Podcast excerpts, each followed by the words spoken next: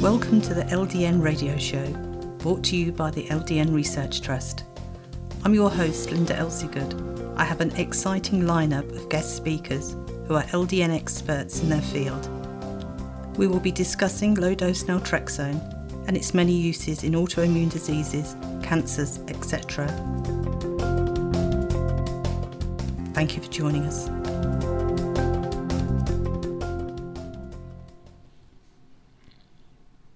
Time to make a better effort to get those omega 3s?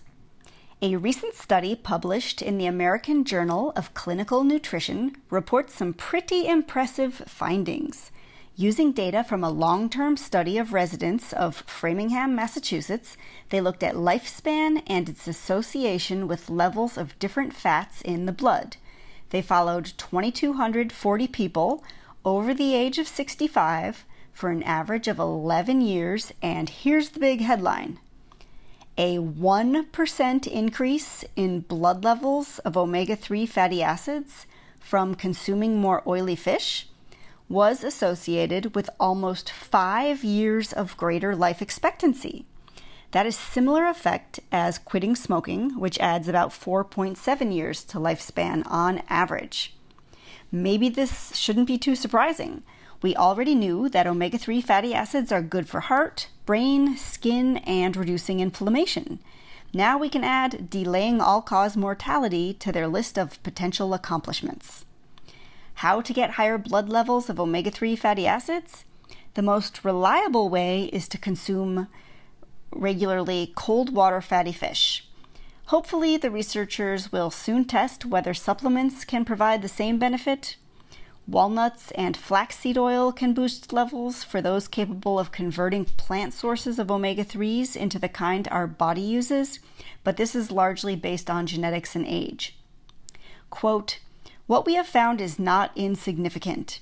It reinforces the idea that small changes in diet in the right direction can have a more, much more powerful effect than we think, and it is never too late or too early to make these changes, unquote, said Dr. Sala-Vila, one of the authors, as reported by the AAAS's EurekAlert. The American Heart Association recommends eating a serving of oily fish such as Alaska salmon, sardines, or anchovies twice a week. I personally struggle to find these foods appetizing, but after seeing these research findings, I'm sure gonna try.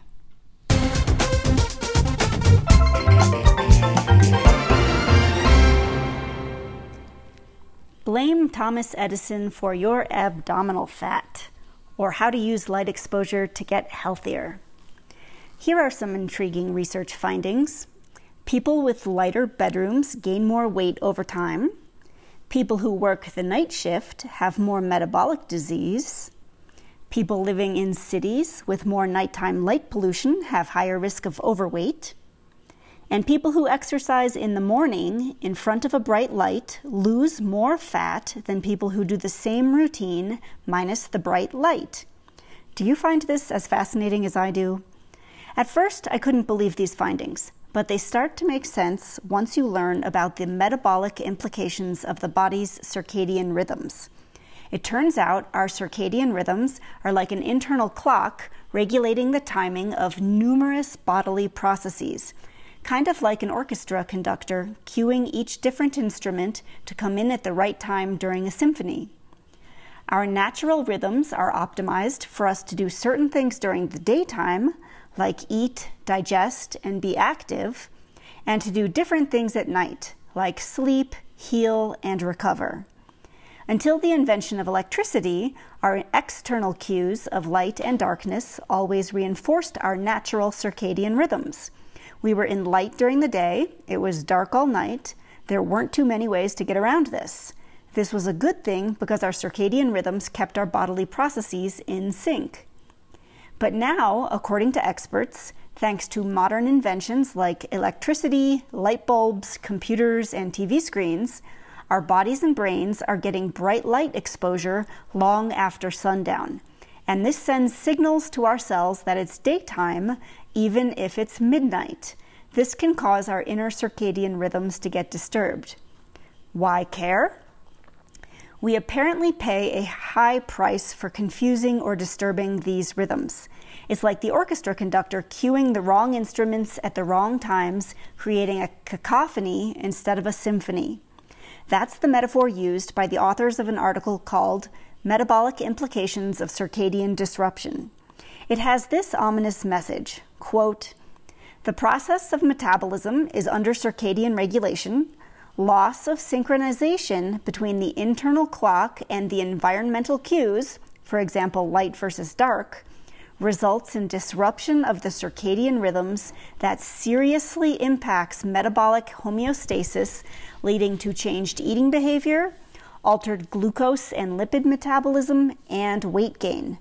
This in turn augments the risk of having various cardiometabolic disorders such as obesity, diabetes, metabolic syndrome, and cardiovascular disease. Unquote.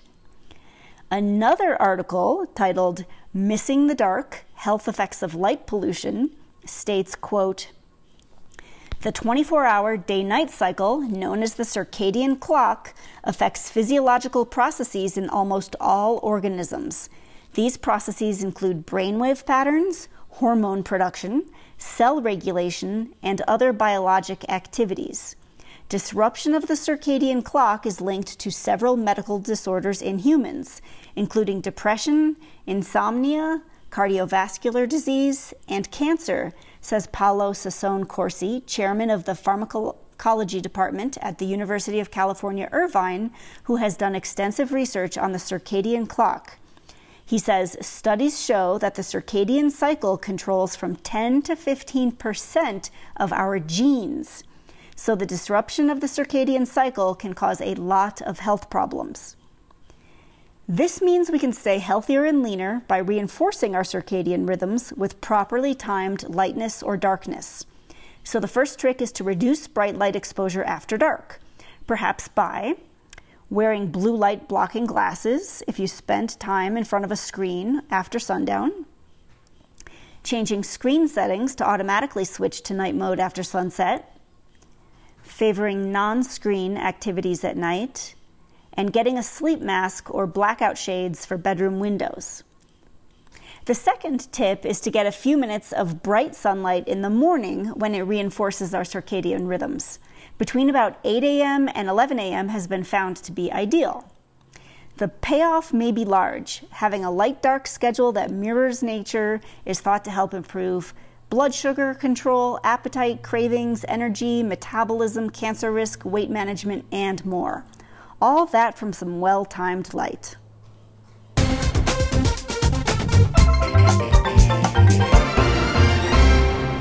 How watching sports affects eating habits and heart health of avid fans. The Olympic Games start soon, so it's a good time to review some fascinating findings about how being an avid sports fan can influence eating habits and health, for better or for worse. For starters, the outcome of a big game can influence food intake the next day. Researchers followed two seasons of Sunday night NFL games and looked at sales of junk food in cities whose teams were playing. They found in losing cities, sales of high saturated fat foods rose 16% the day following a loss compared to average Mondays. In winning cities, junk food sales decreased 9% the next day. The effect was stronger when the game was close, and researchers believe that winning boosts fans' self control, while losing makes fans eat to feel better. You can read more on our links online at the LDN Research Trust website. If that's not wild enough, get this. Avid fans appear to have higher rates of heart related deaths after a tough loss. Do you remember the huge upset at Super Bowl 2008? I don't, but my husband does. The New York Giants beat the New England Patriots in the final minute. Want to guess what happened to rates of heart related deaths in New York and Massachusetts the following week? You probably guessed it. Compared to the same week of the previous year, New York health related deaths stayed constant, while in Massachusetts they had a 20% spike. The researchers believe the heart health or researchers believe the heartbreaking Super Bowl loss was literally that, heartbreaking. Again, you can read our the studies and the links on our online post. But this is one more reason to eat super healthy snacks if you're an avid fan watching your sporting events, because it's literally not for the faint of heart.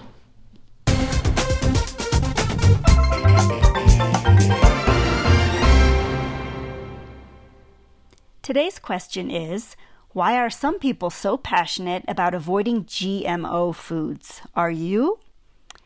And first of all, GMO stands for genetically modified organism. So, GMO foods are crops that have been genetically modified. And the quick answer is the reason people are so passionate about avoiding GMO foods is the Roundup weed killer. And yes, I am passionate about avoiding them for myself.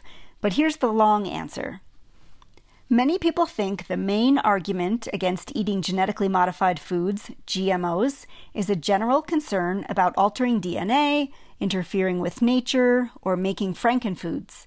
But that's not really it.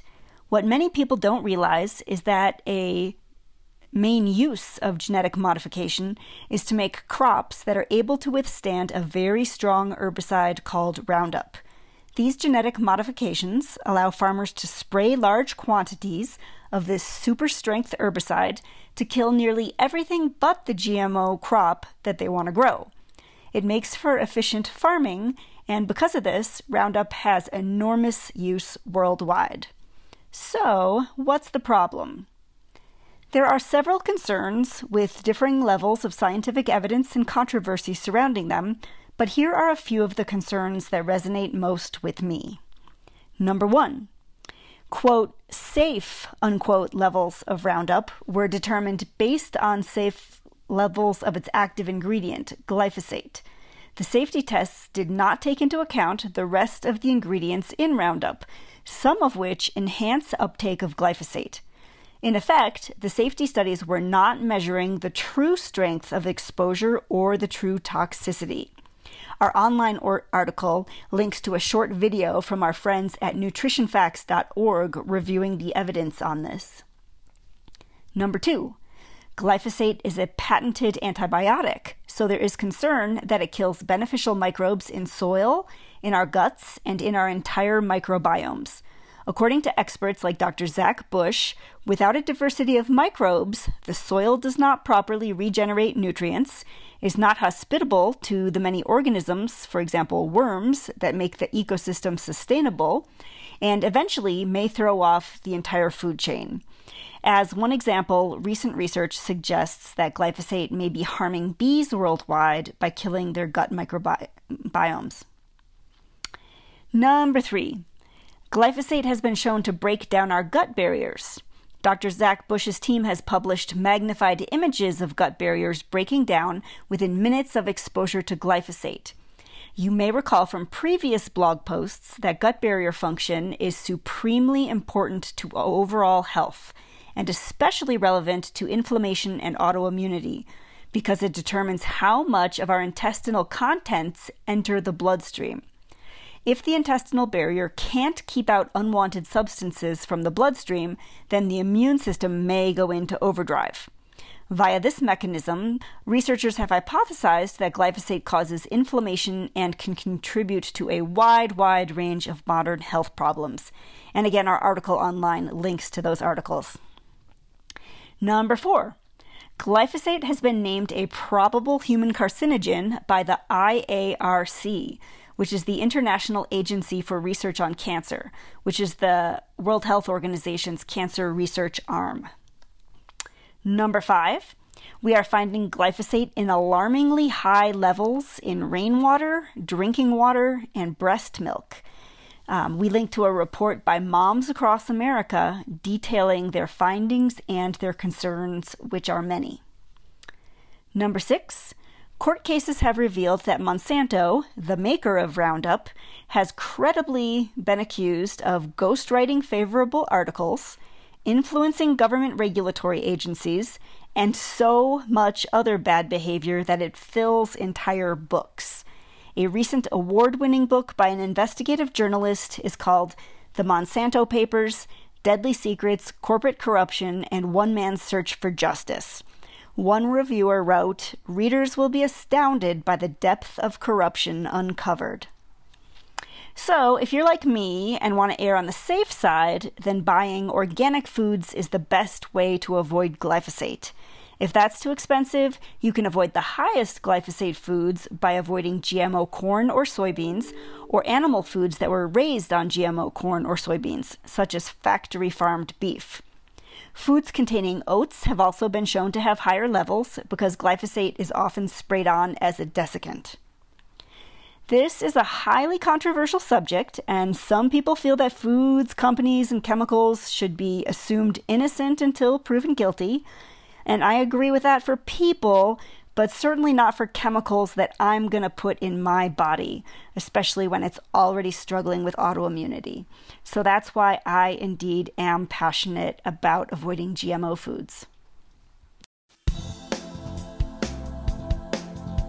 Any questions or comments you may have, please email me, Linda, L I N D A, at ldnrt.org. I look forward to hearing from you. Thank you for joining us today. We really appreciated your company. Until next time, stay safe and keep well.